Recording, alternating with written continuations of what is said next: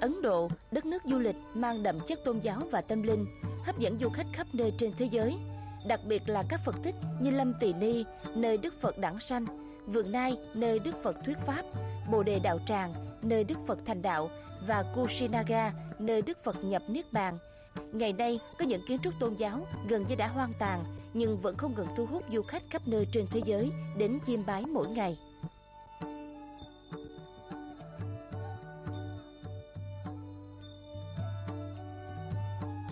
Lâm Tỳ Ni nằm dọc theo chân núi Hy Mã Lạp thuộc Nepal ngày nay và cách khu thị tứ Ca Tỳ La Vệ 25 km, là thánh tích đầu tiên trong bốn Phật tích nằm gần biên giới Ấn Độ.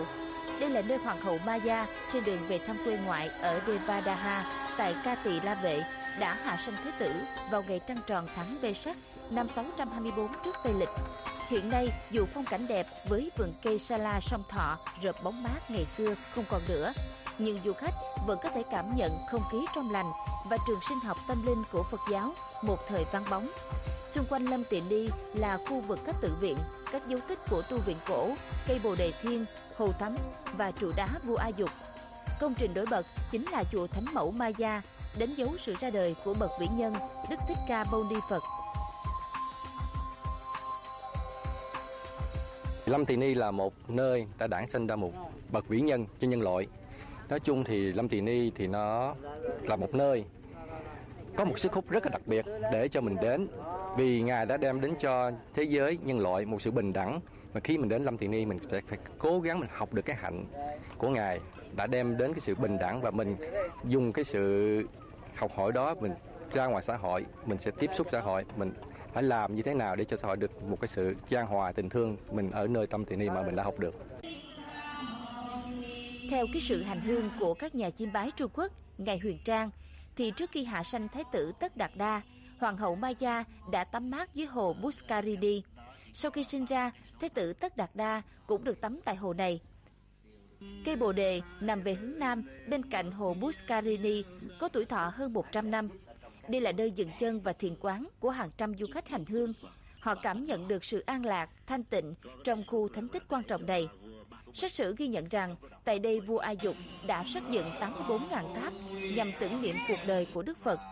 Riêng trụ đá vua A Dục được dựng năm 249 trước Tây Lịch bên cạnh chùa Thánh Mẫu Maya có giá trị bằng chứng bia ký về địa điểm ra đời của Đức Phật và được xem là tài liệu lịch sử quan trọng nhất về nơi Đức Phật đản sinh ở Lâm Tỳ Ni.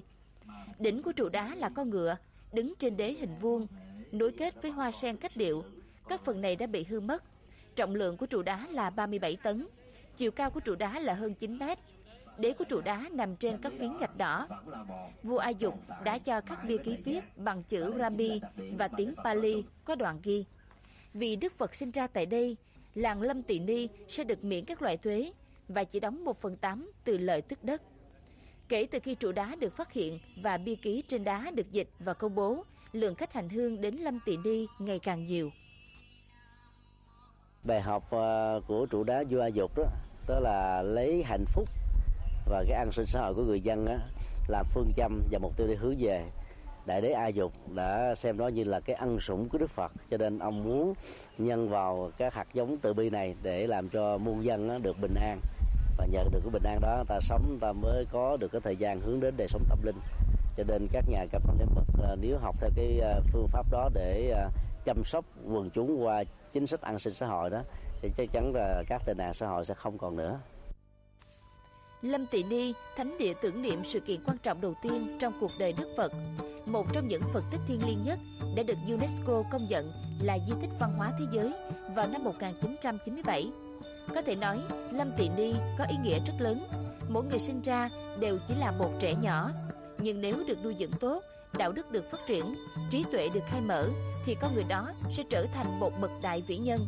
Các bà mẹ, các bậc phụ huynh trên thế giới có thể nương dựa vào lịch sử của Lâm Tỳ Ni để cung ứng cho xã hội các bậc vĩ nhân ở lĩnh vực này hay nhiều lĩnh vực khác.